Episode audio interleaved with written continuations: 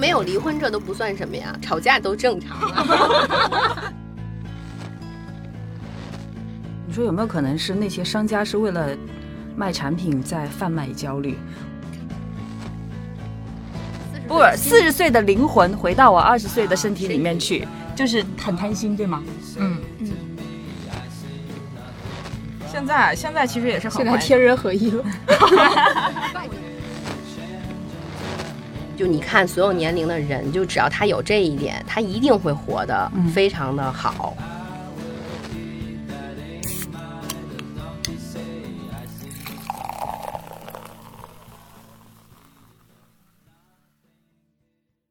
大家好，欢迎收听这一期的早日退休，我是小可乐，我是鹅老师，我是佳乐。今天我们想聊一聊关于被定义的年龄以及年龄焦虑的问题。然后今天我们请到的嘉宾是。我们早日退休的反派人物，因为我们觉得这个人他不想退休。对，然后欢迎薯条老师。大家好，我是薯条老师。我先想问一下，薯条老师是就是真的不想退休吗？我觉得可能大家对我有点误解，就是从人性的角度，有谁不想早日退休，享受安逸的退休生活吗？有吧？有的人不是有那种以工作为乐的吗？嗯，就是不能闲下来，然后退休就浑身难受。对对对。哎，代表人物是那个《我爱我家》里面的富明老人。那我明显我觉得，嗯，就是当这个时刻没有到来之前，我没有办法判断，就是我退休以后是不是会呃很焦虑。所以，我我觉得就是退休这个这个话题，呃，其实可以从从焦虑这个角度来切入吧。就是可能大家都很焦虑，但实际上就是你真的焦虑吗？就是你你是真的无法忍受现在的这种现状吗？我我不知道，倒也不是，嗯嗯，只是有一些理想，看起来比现在要好很多，比如那种不用上班的生活嘛，向往向往这样的生活，嗯。所以你看，人家不是反派代表了，是我们印象中的反派代表。对。然后今天就是为什么想要那个聊到年龄焦虑这个问题，嗯，就是因为其实我们几个人是不同年龄层，对，处在不同的年龄阶段，然后我们交流的时候就会发现，其实我们对彼此在这个年龄阶段所想的一些事情其实是不一样的，嗯，就。包括对某一件事情的看法也是不一样的，嗯，所以我首先想问一下，就是各位老师有没有年龄焦虑？就是我，嗯，对自己年纪的那种焦虑。大部分时候我是没有的，但是就是在我的身体出现状况的时候，我会有。就比如说爬个山回来以后，我发现我的膝盖开始疼了，这个时候我就开始有一定的焦虑。嗯，我是在。我越年轻的时候焦虑越重，比如说我在刚上大学的时候，突然从十几岁迈入二十几岁的，由二开头的时候，就会有一阵很焦虑的时候，然后到二十五岁之后就有点没有感觉了，对这个年龄，然后突然又从二字变成三四开头的时候，也会有一个焦虑的点。这个每一个十年一个代际的这个变化的时候，会让我觉得好像我的人生应该有一些不一样的东西，然后应该有符合这个年龄层次，比如说二十岁的状态，或者是三十岁的状态，因为我在三十岁的时候还没有结婚。那个那个时间点，其实是我对年龄所带来的焦虑最大的阶段。但是后来又过了几年，三十岁之后，我现在已经三十五了，我已经没有这个年龄焦虑了，就是这个感觉已经慢慢的淡掉了。当然，也是像嘉乐说的，我是对也也是对有一些，比如说健康状况有问题啊，或者是嗯家人的一些离去啊什么，就会就会对，其实更多的是对生命产生的一些，也不是焦虑了，是一些畏惧吧。我觉得你还是有那个，就是三十岁左右的时候应该结婚的那个年对于年龄的定义，对吧？对，三十岁其实是一个坎儿。看现在很多的那个综艺节目，它都是把三十岁当成了一个坎儿。就是那个《乘风破浪的姐姐》，她不是都是所有定义都是三十加的姐姐嘛？但其实她那个三十加画了好长的一个范围啊，就包括像钟丽缇他们、伊能静他们都已经是五十多了。对，她跨到了三十四十五十，她把这些往上的人全部都按照三十的一个概念。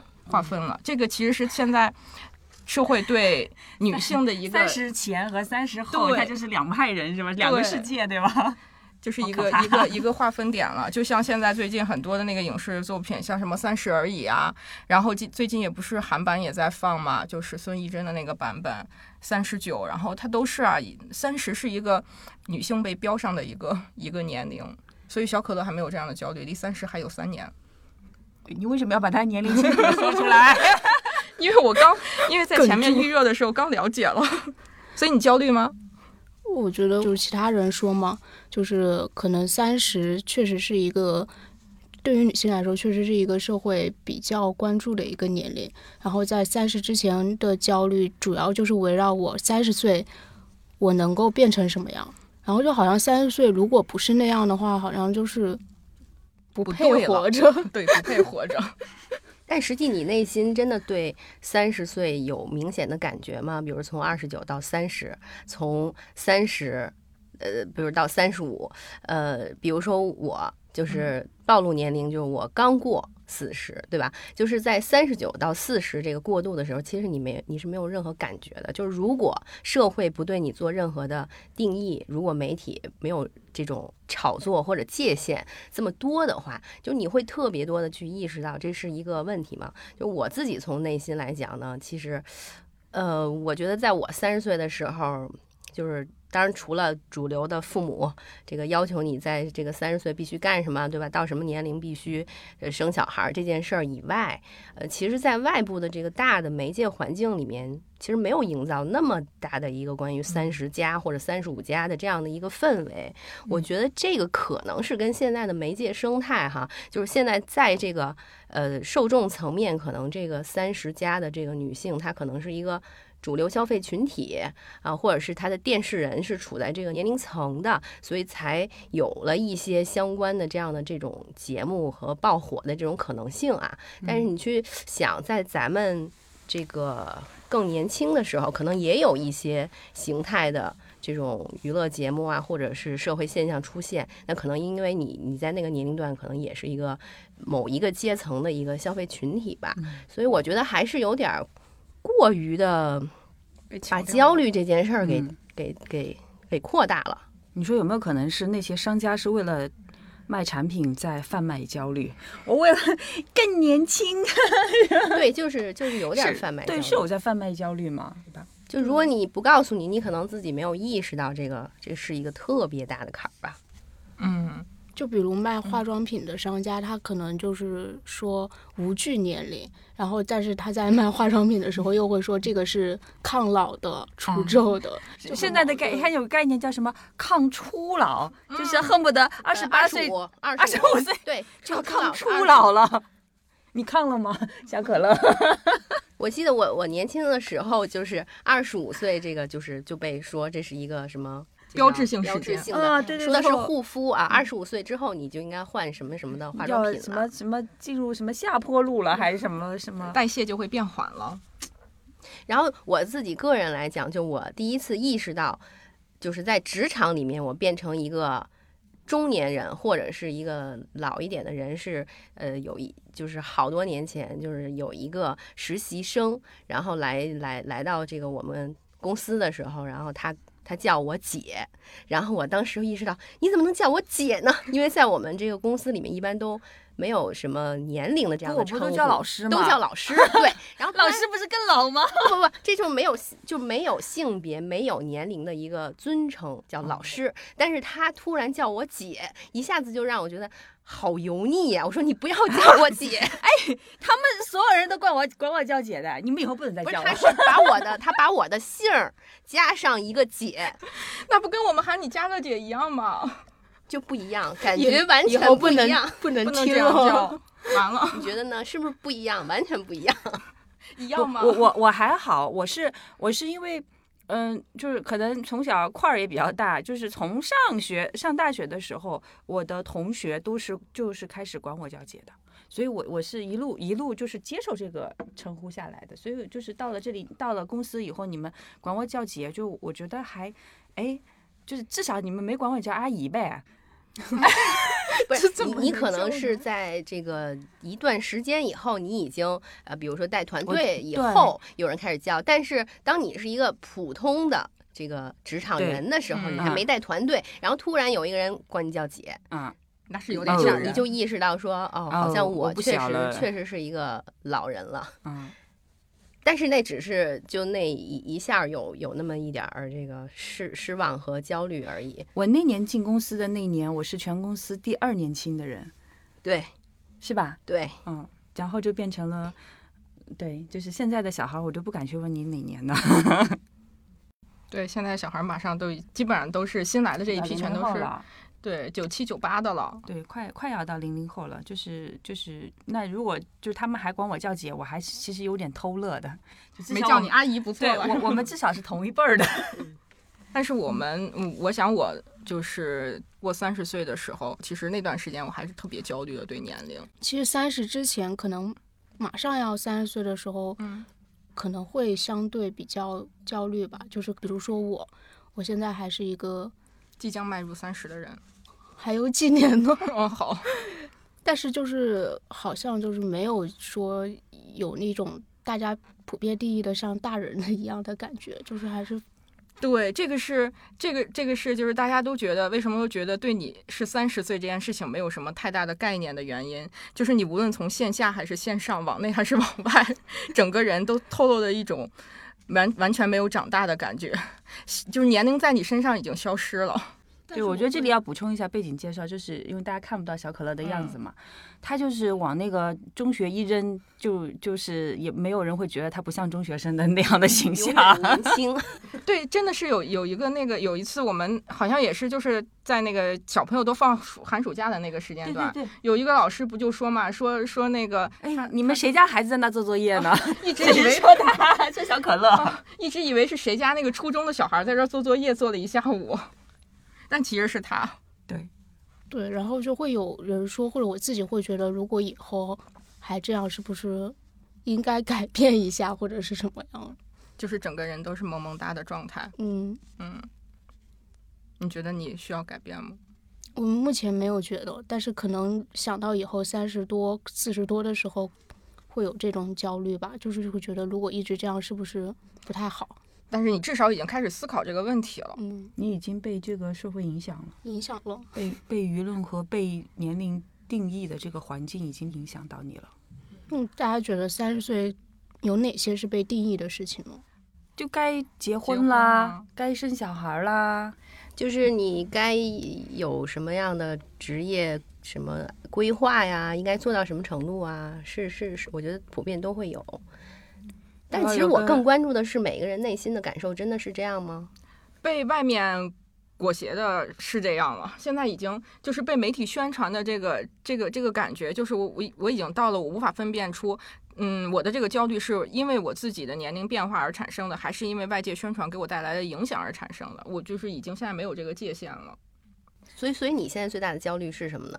我现在最大的焦虑，我现在其实没有太多的焦虑，我我我对年龄的这个 没有焦虑，就是过到过到过到三十五岁之后就没有焦虑，就是其实是我在结婚之后就没有焦虑了。啊。嗯，嗯，其对对于完成了社会 那生了小孩以后会有新的焦虑吗？没有，现在新的焦虑可能产生在于说，我现在特别希望说那个。如果如果我现在已经六十，或者七十八十了，我觉得还挺好的，因为我因为我觉得最近最近就是比如说社会上有很多的变化，世界有很多的变化，然后这些变化给我带来的这个，就是他对我的那个影响会比我年轻的时候看到这些新闻性的事件，比如说疫情啊这些对我产生的影响要大很多，因为这个时候我会想说。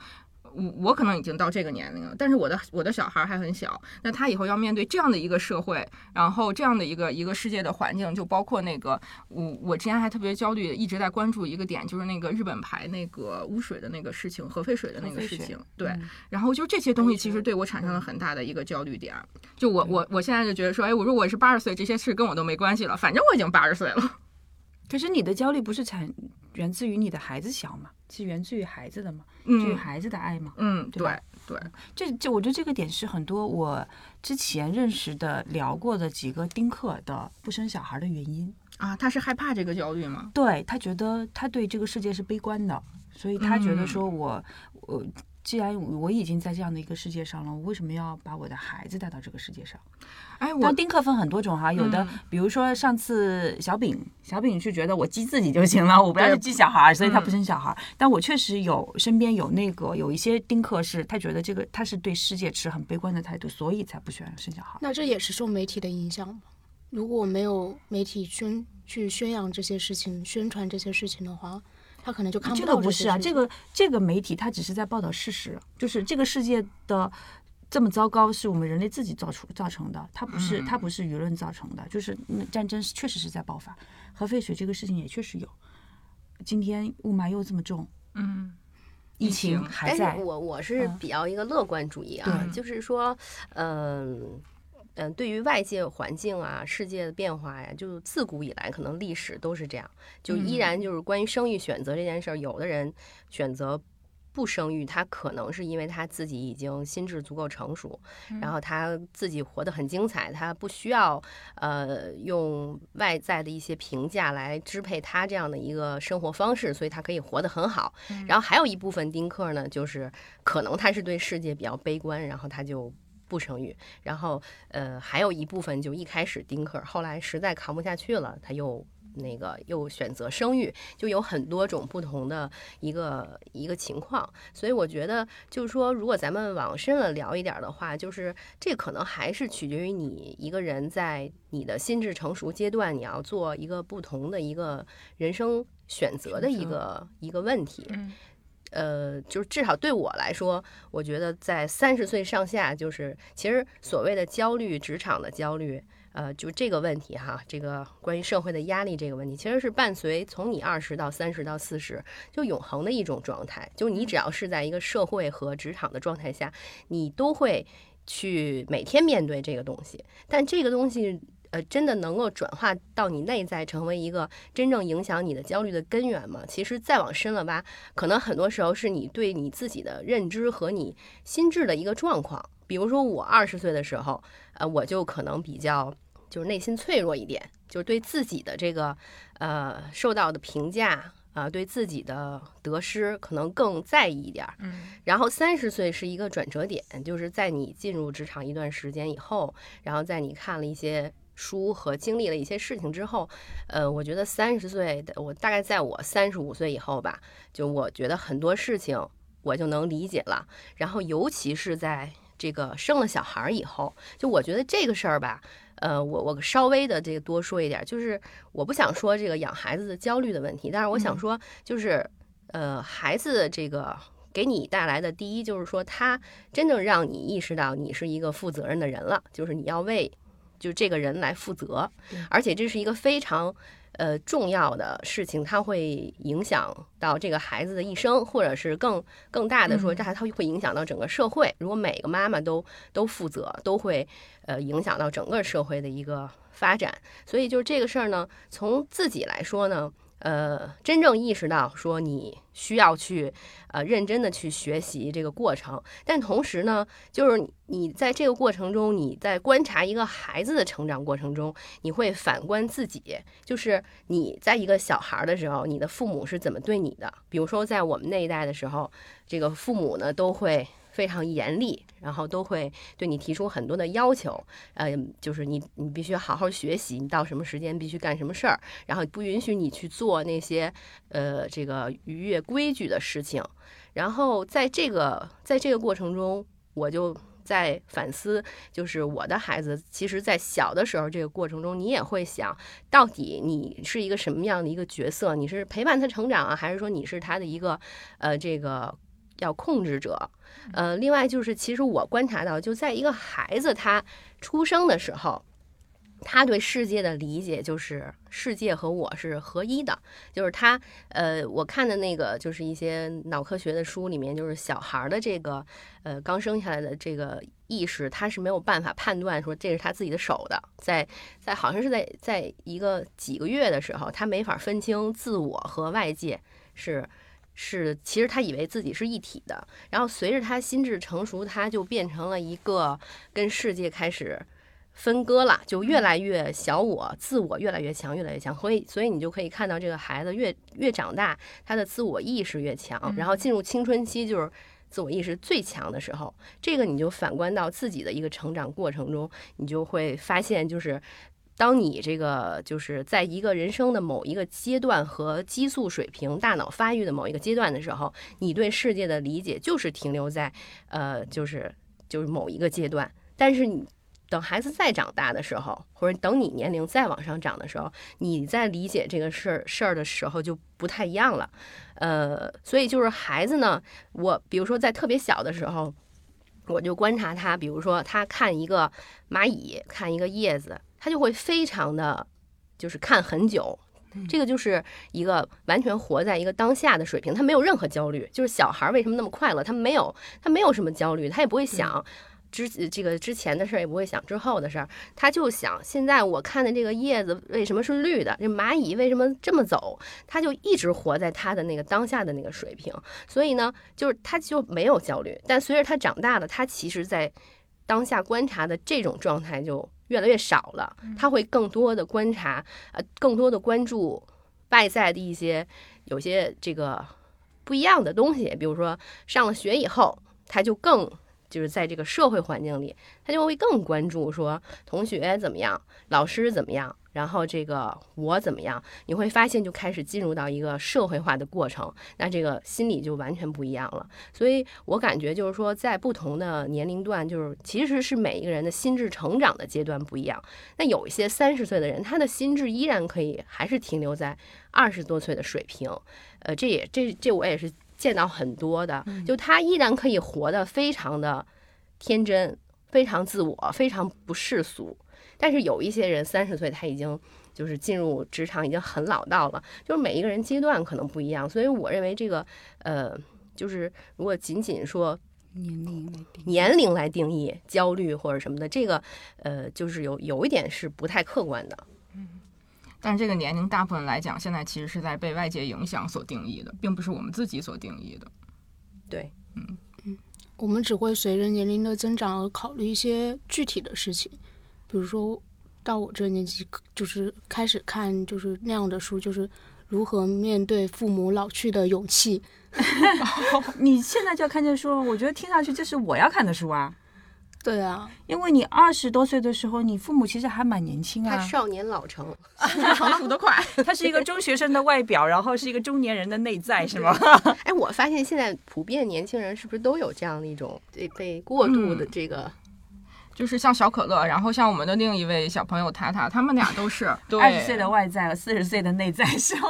他们无论从思想、思想、阅读经历，还是从他们的影视的一些经历，还有他们关注的东西，都和我二十岁的时候相比，就是是我二十岁不会观察到，可能是我三十岁才会才会观观察到或者是注意到的一些事情。我觉得我二十岁的时候真的是什么都不懂哎。我觉得就是处在那种活在当下的阶段，每天都可开心了。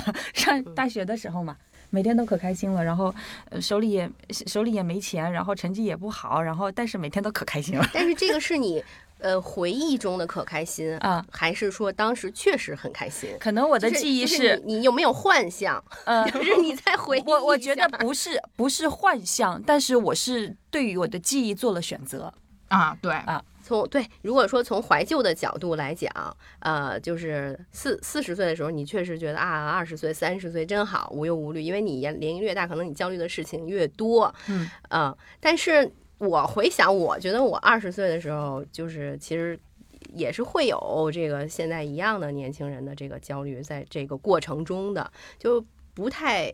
呃，可能跟现在的焦虑不太一样，而且这个自我意识、小我意识、患得患失意识会更强，然后也更容易会出现一些，就是比如说所谓的说这个呃，这个想想要躺平啊，说这个这个就是各种这样的想法在，嗯。我觉得我反而是在进入三十，尤其是就是过了结婚之后，就是完成了社会任务之后，然后到三十五岁到现在这个状态，我觉得是我觉得我整个人生中现在是一个最好的状态，就是我的焦虑感是最最平静的一段时间，而且这个主要体现就是，我觉得我现在对外界的影响和反馈对我自己产生的这个作用已经就是很小了，我不是很在意说。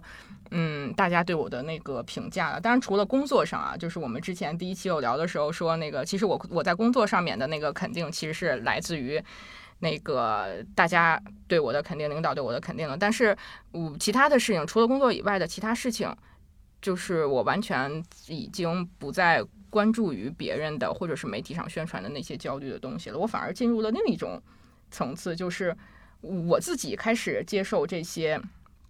就是很客观的一些信息，然后，然后对他产生一种，嗯，推及未来的一些想法。就是有的可能也不是，不一定是焦虑了，就是关注点跟以前相比产生了很大的变化。就是以前对于我来讲没有什么影响的东西，现在可能对于我，我我就想一想，觉得，哎，好像有点意思。比如说，我们没有，好像没有 get 到你这一段的点是什么。他想说的就是，他已经进入到一个非常自如的年纪，对，然后感觉 哦嗯焦虑比较少了。嗯，三十五就自如了。自如了。那让我和薯条老师咋咋弄啊？我我我反倒有一种，我现在就是经常想不起来我今年几岁的状态。我觉得我是好久没过生日了。那你也自如了，嗯，啊，就是我有的时候总觉得我自己好像就是三十来岁，然后就是但是就是静下来反思一下说啊不对，我少算了十岁，那个感觉你有那么老吗？有啊，我我就是在你那你说的那个对呀，三十九到四十那个那个阶段呀，啊，啊，你不是没有到四十啊？对呀，我今年到四十啊，你都四十了，也是看不出来的。谢谢谢谢，我当成你们对我的夸奖。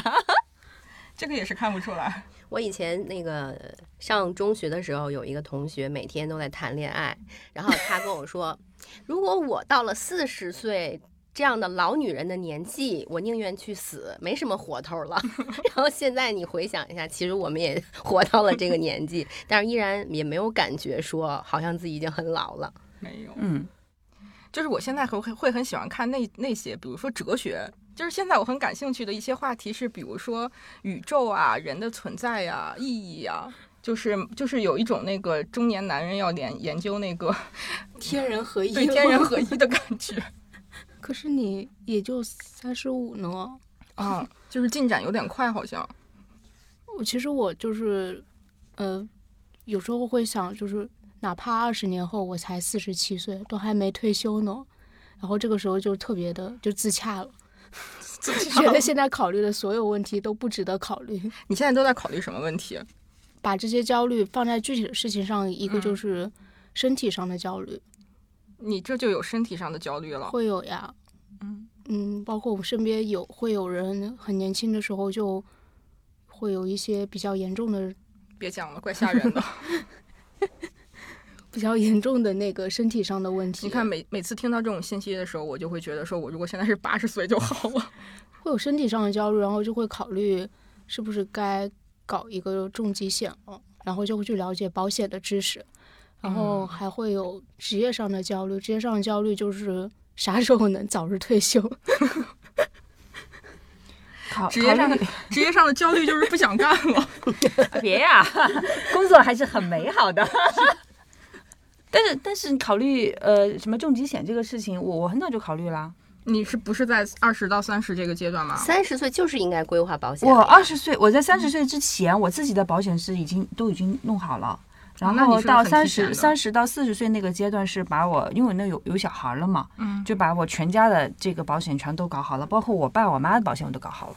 我我是我还是挺有那个危机感和那个那个那个提前意识的人，在这个方面，对，我我不是年龄就是让我产生的买保险，我是结婚这件事情让我产生的。啊，你是从那个理财角度产生的是吗？也也不是了，就是结婚结婚这件事对于我来讲是我一个分界点。对每个人都是好吗？嗯啊，好的，你可能对大 S 不是。就是这个跟买保险有什么关系啊？结婚结婚之结婚之前，我觉得我没有什么太强烈的买保险的这个感觉和需求。嗯然后结婚这件事情让我觉得说，我好像应该有一些保就是障给双方一些保障，给就是给你自己一些保障吗？还是双给双方一些保障，包括给双方的啊父母一些保障。啊？嗯，就是有了一个家的意识。嗯，嗯我觉得是这样。然后就包括现在有小孩儿，对小孩是出生了以后就就办嗯，保险。不过这个你说这个是不是也是保险公司传达的这种焦虑？这个好像也应该是，就是你之前看的那些媒体新闻呀，他买给你的一个一个点。你之前可能就是没有到这个年龄点，我看看我看看无所谓了，就过去了。然后一到这个年龄点之后，发生这件事情之后，你就把那些东西记忆全都回想起来，然后觉得说好，我应该去干这件事情了。嗯，可能就是对于保险这个意识，就是在我们以前可能觉得会有点排斥，就观念可能没有这么先进。但是我觉得现在呢，对于年轻人来说，可能他更接受，就是给自己的这个未来做一个长期规划和投资，因为毕竟我们现在的这个社会的这个不确定性啊，然后尤其是在职业方面啊，呃，另外还有就是因为生活压力大的一些这个健康问题啊，或者父母养老的一些问题，可能让年轻人更多的会考虑到呃这样的一个提早的一个布局。我觉得这都是属于活得非常明白的这个呃人呀。可能因为我们都在北京吧，就是周围接触到的人保险知识比较多，对保险知识比较多。嗯，还会有那个养老的焦虑，包括父母的和自己的。其实这一块就是金钱上，父母不需要你提供什么，但就是会考虑，就是以后老了有没有人照顾啊，包括自己老了应该要怎样去养老。然后我之前看了一个，就之前听了一个播客，他们是说，就是现在有非常先进的那个养老院，养老院，特别豪华，特别好。然后那个就是我以后养老向往的地方。你你焦虑的是你自己的养老问题吗？对，他二十没事二十岁的，想点没用的。在这儿研究养老。他那天发给我的时候，我很惊讶，我还没有看养老院。说明养老是未来的一个朝阳产业。对养养，我跟你说啊，养老院大部分也是保险公司在做，对，就是保险公司在做，先卖你保险，然后再卖你养老院。它会有一个就是。现在养老保险会有一个等级，就是你那个要去到养老院的是最高等级的养老保险。对对对，像那个某个保险公司，我们比较熟的那个，他就他就是要买三百还是五百万以上的这个保险，然后才有那个资格。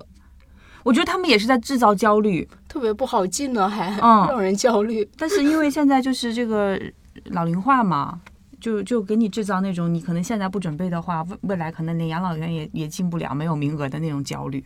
嗯，我觉得这是另外一个角度来的年龄焦虑。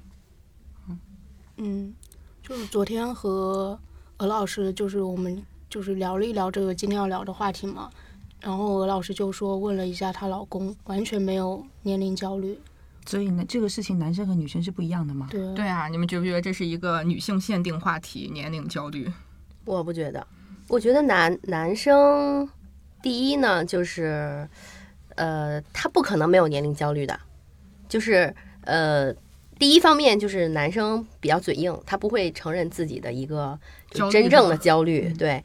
然后，但是呢，就是男生，比如他也会关注这个我的发量啊，啊对吧？我的我的这个，我觉得在男生那儿不叫年龄焦虑，在男生那儿那个词儿叫中年危机。哦，这个词儿是不是有点对他来说就更重了？有危机吗？你老公？危机了吗？我觉得有吧，就是他的危、机啊情绪、情绪情绪上，或者是就是，呃，就是比如说他做事的这个判判断的决策，然后呃体力，嗯，然后就是。就就会更多的患，就是到了那个年龄以后，会更多的患得患失。比如说年轻的时候，我做这个事情觉得可以不顾后果就往前跑，但是到了那个年龄以后，他说：“哎呀，算了吧。年轻的时候一口气可以爬二十楼。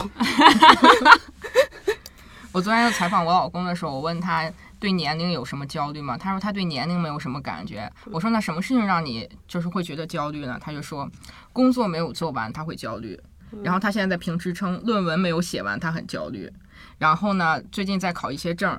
报名没有报上，他很焦虑。后来都报到天津去了，天津人不收他，又给退回来了。今年可能没有机会了，所以他很焦虑。嗯，就是他焦虑的是他这些还是职业焦虑呗？男生的焦虑好像基本上是就是局局限在这个工作上的，然后女生的焦虑更多的是这种生理上啊，嗯，呃，长相啊，这些方面。对，有没有变老？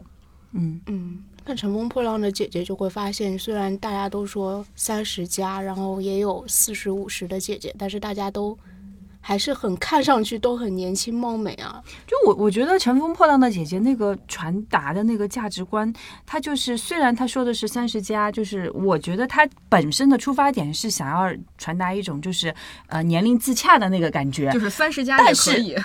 但是事实上表现出来就是，连五十多岁的人他都需要跟二十岁的小孩去比拼他的体力，他的这个什么跳舞，就是就是他的那种，就是他本来不擅长的事情，这本身就是制造焦虑，这已经在制造焦虑 啊！这对谁能，干呀？对呀，但是你换一个角度讲，那么大家其实那个，嗯，《乘风破浪的姐姐》，然后也有一个观点，一一种观点是说，像伊能静啊，像钟丽缇啊这些，就是说他们五十岁为什么要还要还要装的，就是把自己打扮的像很像二三十岁、四十岁的这个状态，一定要打扮的很年轻这种。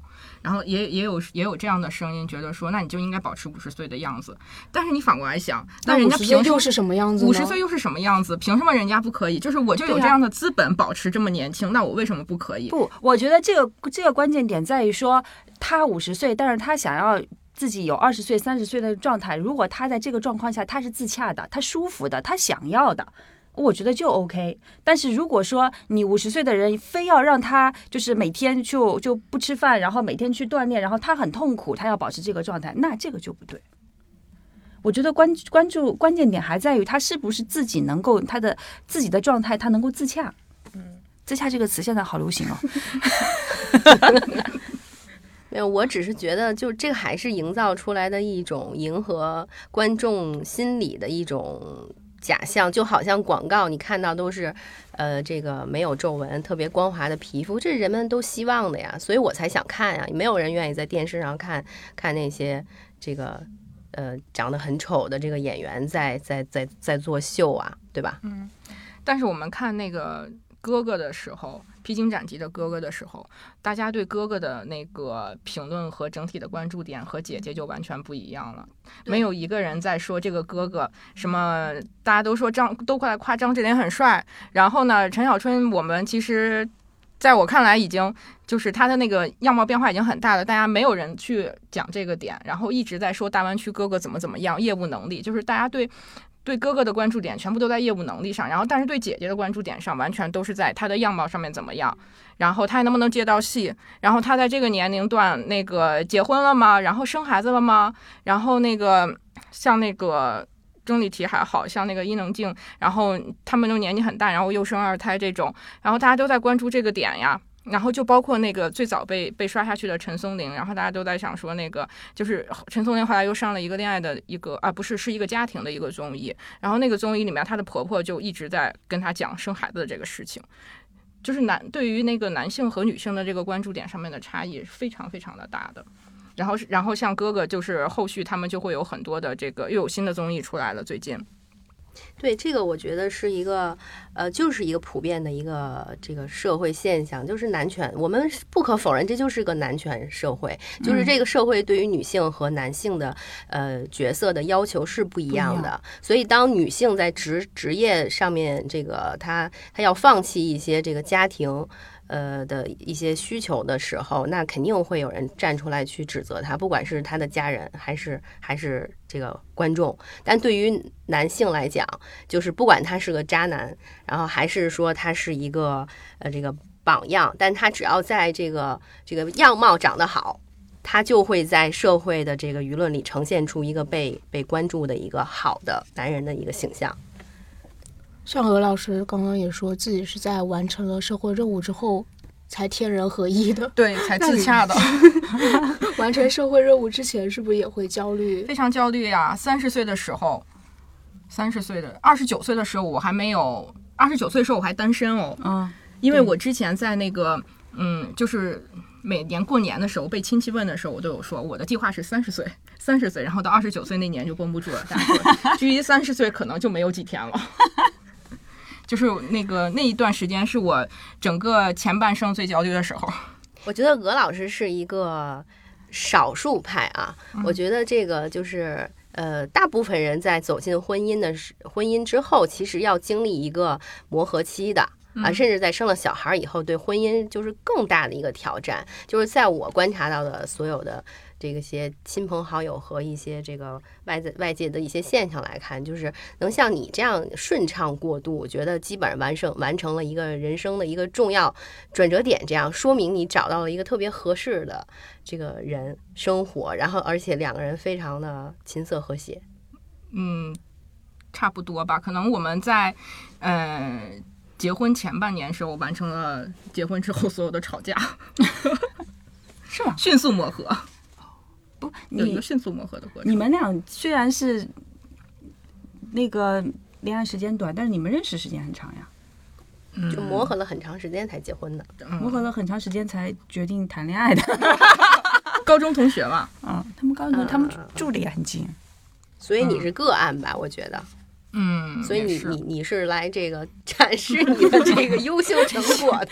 哎，你 撒糖秀恩爱。在今天之前，我我其实没有没有这样的感觉。我我我就是完全对这一点没有感觉。就是我觉得可能是不是都这样？因为我们前面也经历了很长的一个，就是有有半年的吵架期啊，频繁吵架，每个月吵两次。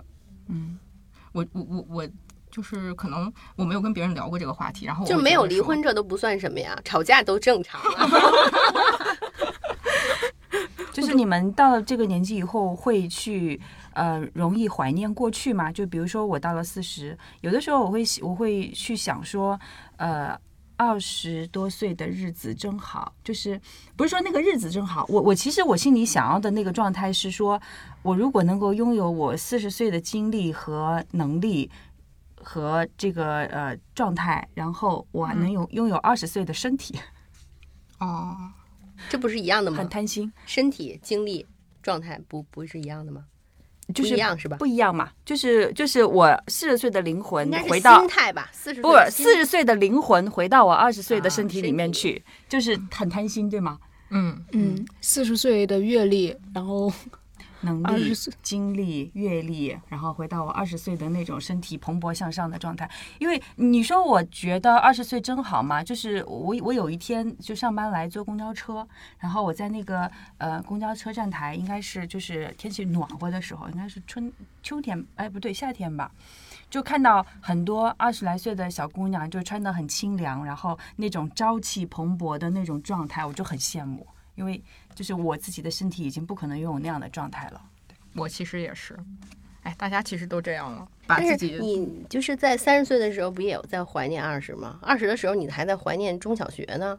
没有吧？有有没有人会怀念中小学的时候？我就有呀，上高中的时候我想，哎呀，小学好幸福啊！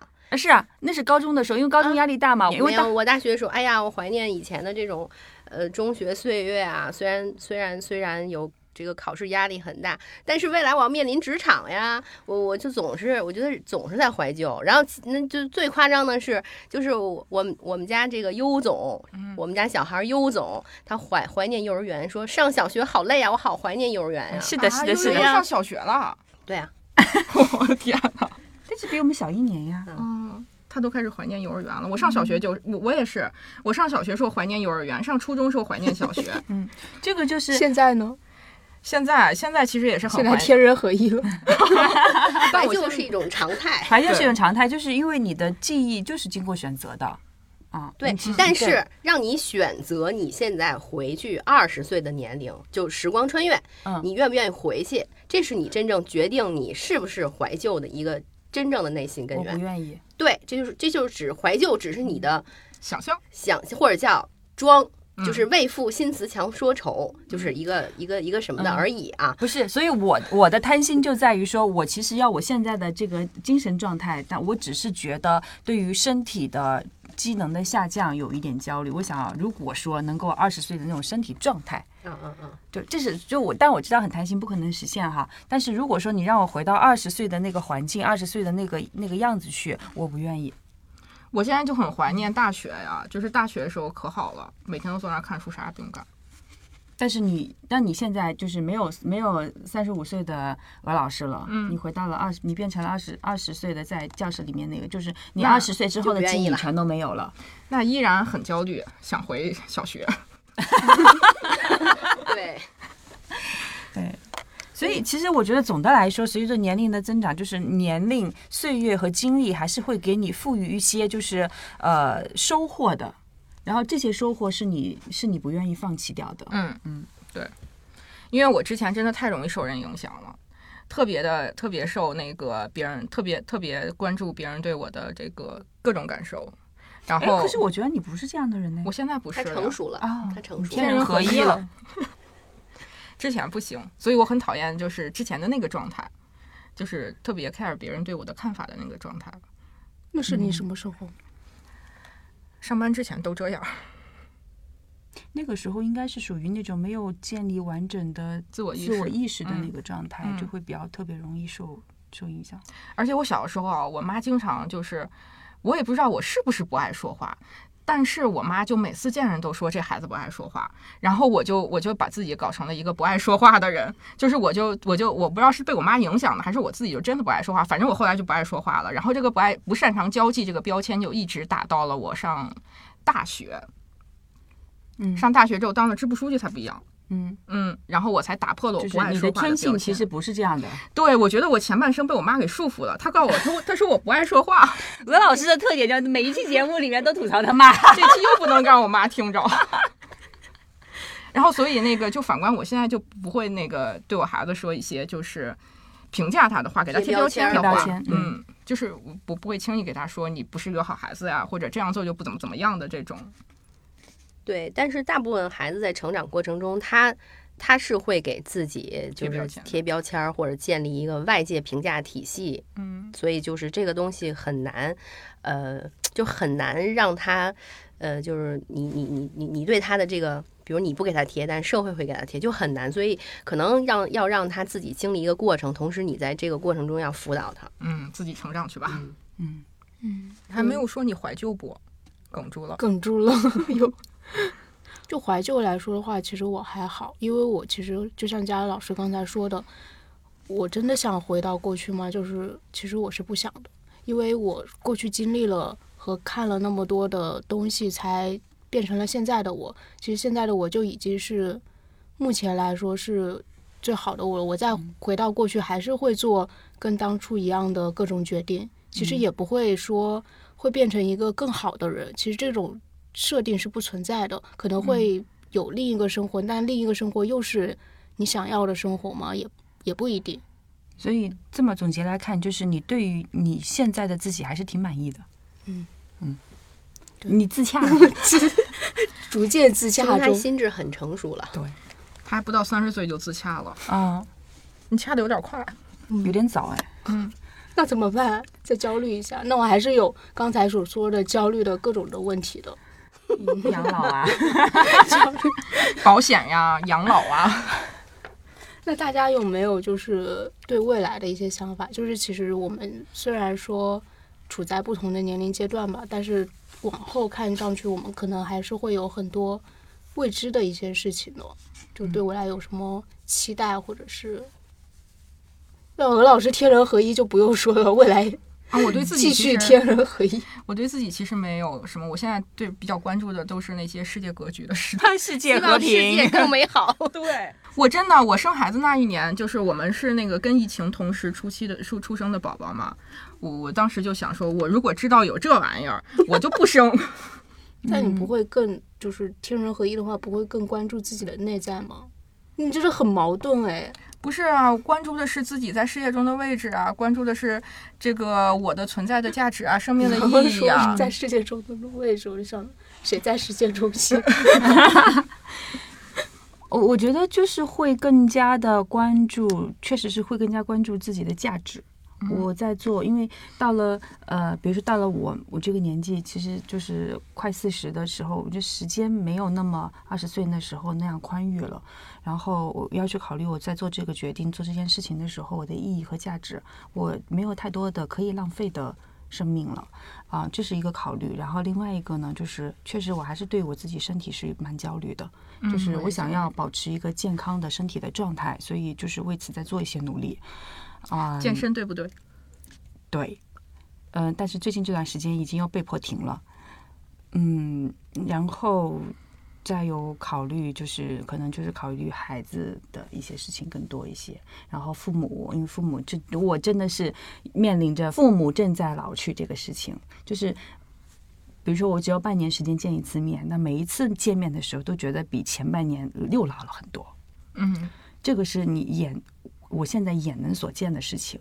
然后就是更多的会考虑老人啊、孩子呀，然后未来，比如说呃，考虑的一些，比如说经济的保障啊，就不不就不仅仅是保险什么等等的这一块了，就会考虑各个各个维度的这些事情，确实是要需要考虑的事情越来越多。嗯，我就想起来，最近我很焦虑的就是，哎呀，今天没有看大盘呢。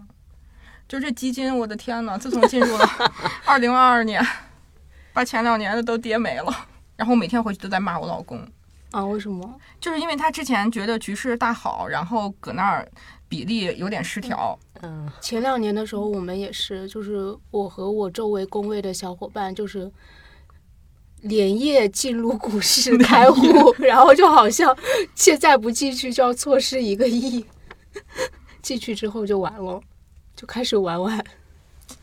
唉，那舒涛老师现在其实我我觉得，如果是说从大众意义角度来讲的这个焦虑的东西，呃，可能我都会有，每个人都会有，在不同年龄段都有，嗯、但是到了就是我四十岁这个年龄，其实我可能更更想在那个内在的状态上面有一个对自己的期待和提升，就是。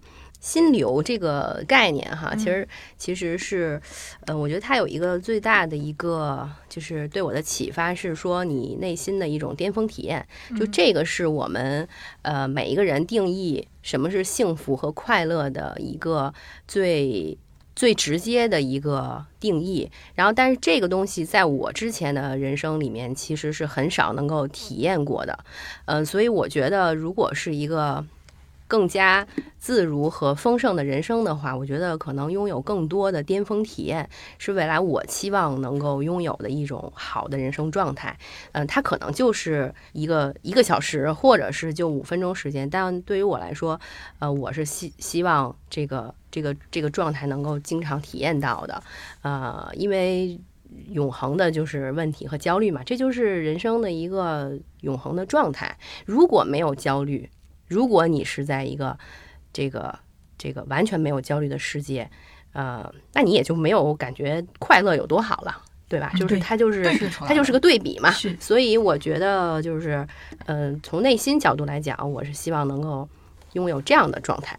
对，刚才我们说了很多三十岁、四十岁，它好像就是从社会定义来说，到了五十岁、六十岁、七十岁，好像就没有人说这个时间段一定要干什么事情了。那些年龄就好像被抛弃了，抛弃了，大家说 不会觉得对一个六十岁的人有什么社会意义上的期待了。嗯，老人嗯但是现在标签就贴上去了。嗯嗯关于这个，其实我还是想想说说一下的啊，就是呃，就是就是在我三十多岁的时候，可能父母是五十多岁，对吧？现在可能就是六十多岁，甚至到七十岁。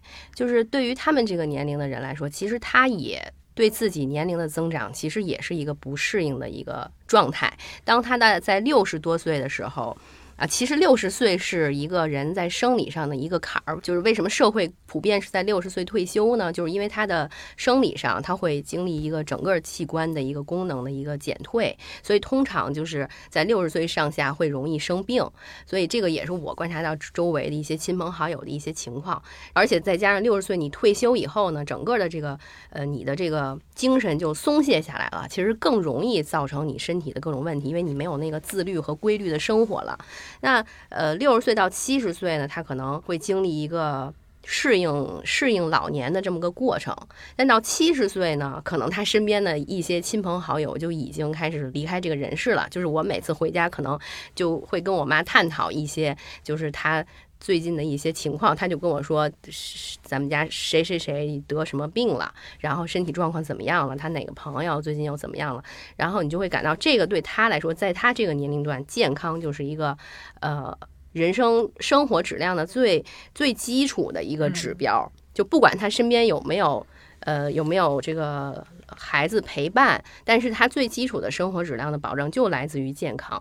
呃，他也很难在这个年龄段再去有更丰富的这种业余生活了。当然，以前在六十岁的时候可能还挺多的，但是这几年就因为疫情啊，就是也不能旅游了，然后也不能聚会了，那就在家里面就更多的就是比较枯燥的这个。锻炼锻炼身体这样的，所以呢，我觉得他们的这个心理呢，呃，其实跟咱们是一样的，就是他也很难相信自己已经是一个七十岁的人了。他想感觉以前这个年龄离他很远，感觉已经快快到那个就是生命的尽头了。但实际上呢，其实他又没有就是太大的不一样，他还是依然还是该干活干活，该带孩子该带孩子，该买菜买菜，就是没有什么。就是特别大的这个健康问题啊，就是幸运的是，就是父母没有什么特别大的毛病，呃，基基础的一些老年病都是有的，但是他还是依然可以正常的这个这个生活自理，所以这个就是老年人的心理问题，以及他对呃衰老这件事儿的认识，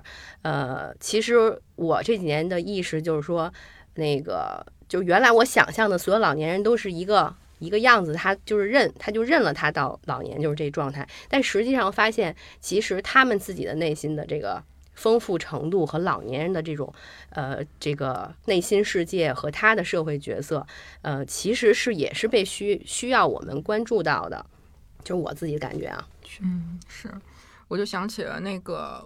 嗯，我其实我父母因为年龄还还是在六十左六六十刚六十出头的这个状态，但是爷爷奶奶之前就是在疫情之前，就是我爷爷就是有那个老年痴呆症阿尔茨海默症，然后他的那个。意识会逐渐衰退的这个过程中呢，他和他一直和奶奶生活在一起嘛，然后就是奶奶从爷爷那边无法接受到正常的以前那种陪伴和沟通的时候，其实奶奶有一段时间她进入了一种，我后来就是看书的时候才了了解到，她是那个老年的那个，嗯，叫那个什么抑郁症，嗯，她是这样的一个状态，她曾经就有过很很有过两三次就是。就是连续两三天躺在床上，就是也不吃也不喝也不想动，然后就跟我爸说我不想活了，就是这样的一个状态。我后来那个了解，我爸在跟我说的时候，我说他就是抑郁症啊，嗯嗯，就是就是你一直跟他进行沟通和交流的老伴儿，现在已经无法跟他交流了。然后在那个疫情刚开始的那一年，然后爷爷去世了，大概也就一个月左右的时间，然后奶奶就去世了。就是他们两个其实都没有什么呃生理上的疾病。就是就是就是这样的一个一个过程，都是这个其实就是在他们慢慢老去的这个过程中，嗯，不是我我爸爸，嗯，男性他就没有这么细致的一个一个情感体验或者是共鸣，他无法去跟他去去进行沟通，他就只能对他进行最基本的这个护理和生活保障，然后给他做饭呀什么的，然后嗯，他也没法去给他去去去去去进行一些那个。灵魂上的一些交流，他也不能体验说他为什么会变成这样。然后我觉得这个其实是，嗯，我们我后来在想到的时候，我觉得其实是很遗憾的一点，就是如果说没有疫情，那我当时比如说我可以回家跟奶奶去沟通啊一下，去去去聊聊天啊什么的。然后我我就在想说，哎，他是不是还能在？因为他身体很好。这个嗯这个没有假设的，这个也不是你去你觉得可以就就可以解决的。因为在疫情期间，我其实也是。呃，告别了好好多的亲人，就是外公去世，我都没有回去，因为当时就北京不让出去嘛。嗯。然后呃，外婆是再再再早两年，然后我老公的外婆也去世，也都是在这一两年之内就送别了好多亲人。就是，但人老了的那个状态，你其实能做的很有限。嗯。然后你就很无力。嗯嗯。其实就是陪伴了，但是你，但是也也也，另一方面想，就是你陪伴能有多大的作用，其实也不一定。嗯嗯，对，这这个也是我我对于就是老年的一些恐惧是。其实我觉得就可能不一不一样的是每一代人的这个心理状态啊，比如说你父母那一代人，可能他确实是没有很多的精神生活，就是他比如他爱爱的东西，可能就是很少的那一两个兴趣。比如说，我妈就特别喜欢音乐，她自己就学各种乐器啊，已经很好，吹葫芦丝什么的啊，都自己每天就练，因为没事儿嘛。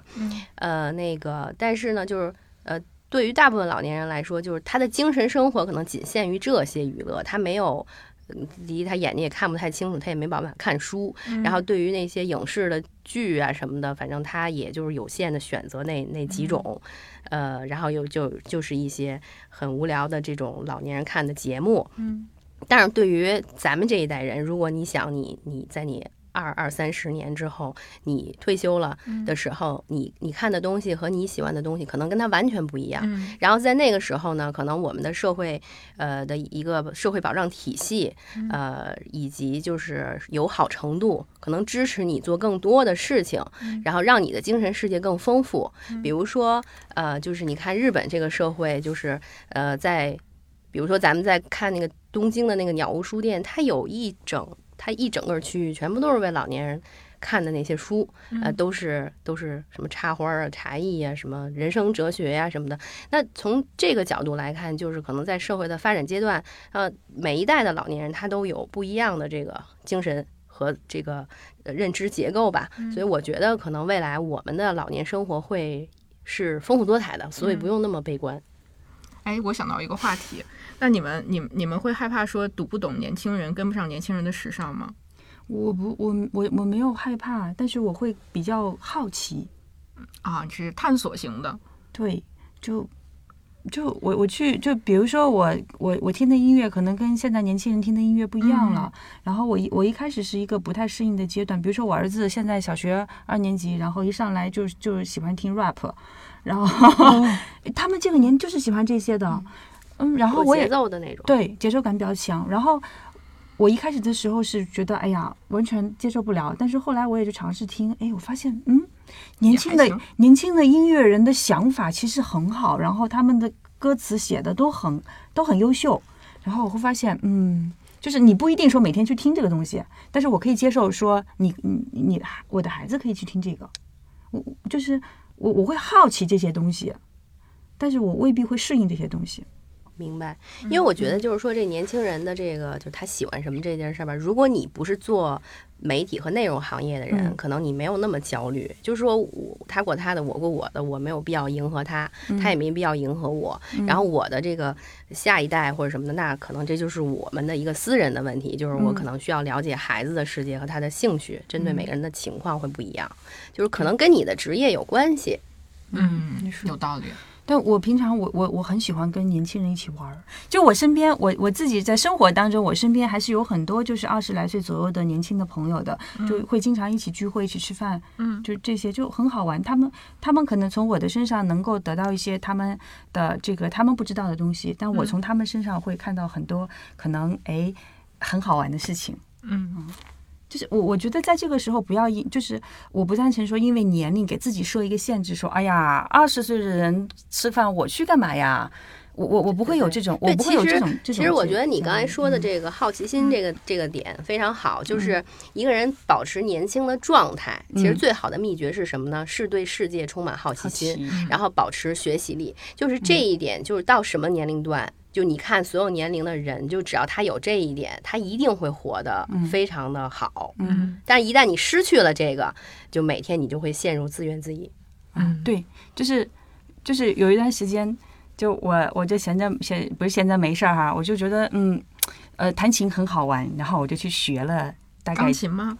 学了一小段时间，然后呢，后来我觉得，哎，吉他也蛮好玩的，然后我又去学了那个，然后设备买了很多，然后我老公就说，有点占地儿。你到底差生文具多，对就他，他就说，那你要不就你就选一个好好学嘛。我说不啊，我这个年纪，我好好学，学到他精通的可能性已经没有啦。我只是想要了解一下，就是就是只是想去试一下。但是对差生文具多这点事情，就我要检讨一下。这就是这就是真的，就是你找到了一个兴趣，然后你就容易陷入这种巅峰体验的快乐状态。嗯好玩吗？间接性巅峰体验。哦，然后我我下一次的目标，我想去学打鼓，但是我肯定也就是学个三节课、五节课就完了。打鼓没法再加量。电子鼓现在都是可哦，以的，戴个耳机哈，可以的。就很好玩啊。嗯，我现在就等着跟我儿子一起学钢琴呢，因为我从小的时候那个。而你会很痛苦的，我跟你说，如果是你带着孩子学的话，嗯就会很痛苦，因为他嗯，他学的比你快多了，比我快 他多了。会迅速的把你甩到后面去。你相信我。你你我以为你说的痛苦是，就是说你会逼着他学，然后他不愿意学嗯嗯那个、啊这个也这个。也是一个方面。另外一个方面呢，你你的你的身体会告诉你，你的脑子会了，你的手学不会，协调性变差了是吧？就是你的、嗯你的手已经僵硬了。嗯嗯嗯，就是你你如果去学的话，你学的那个部分跟他学的那个课程是不一样的。要不我早点开始吧，留一点空间给他追。